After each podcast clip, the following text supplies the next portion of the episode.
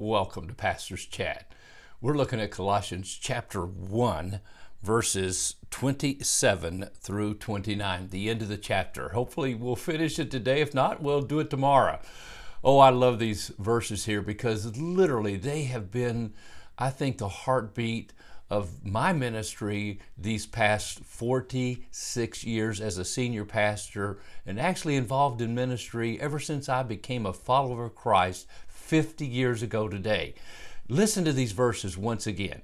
To them, and he's speaking of the saints, the Gentiles especially, to them God willed to make known what are the riches of the glory of this mystery among the Gentiles. To them God willed. It was God's will to make known to them what are the riches of the glory of this mystery among the Gentiles, which is Christ in you, the hope of glory. then here is how Paul concludes this chapter. Him we preach. Christ we preached.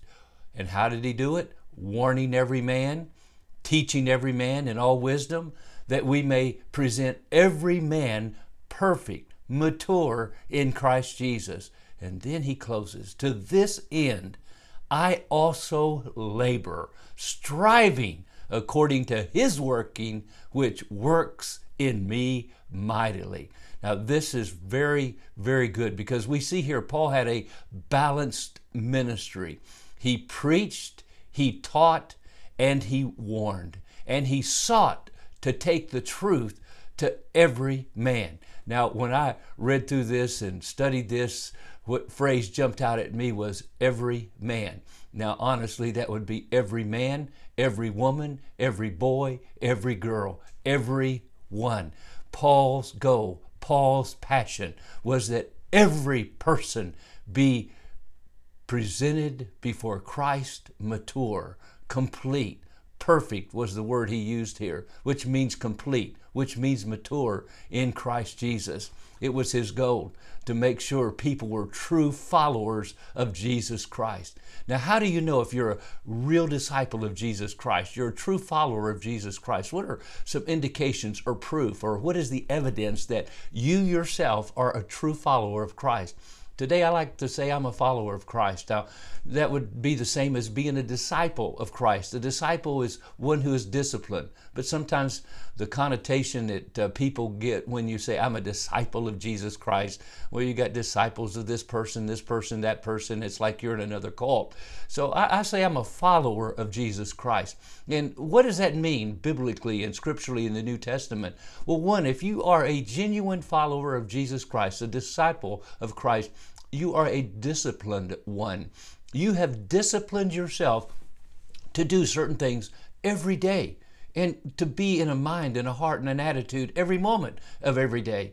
And that discipline is number one, you're disciplined to be in the Word of God. You're disciplined to walk in the truth, to live in the truth, to let the truth live in you. You're disciplined to be in the Word of God. Secondly, you're disciplined to be in prayer and communion with God, to abide in Christ and He abides in you. And there is a discipline of spending time with communion with the Lord. Then there's a discipline of being in the fellowship of believers to be a part of a body of believers that love the Lord, that follow the Lord, not forsaking the assembling of ourselves together as the manner some. You're disciplined to be a part of the church, the body of Jesus Christ. And then, fourthly, you're disciplined also to use your spiritual gifts in that body, to serve, to minister in that body, to help others to grow to spiritual maturity is your goal. And then finally, how do you really know you're a disciple of Jesus Christ? You are reproducing your walk with God in the lives of others. You are teaching others how to trust Christ, believe Christ, receive Christ. You're leading others to Christ. There is the fruit of other believers, other people coming to Christ because of your life. Now, let me ask you are you a true follower of Christ?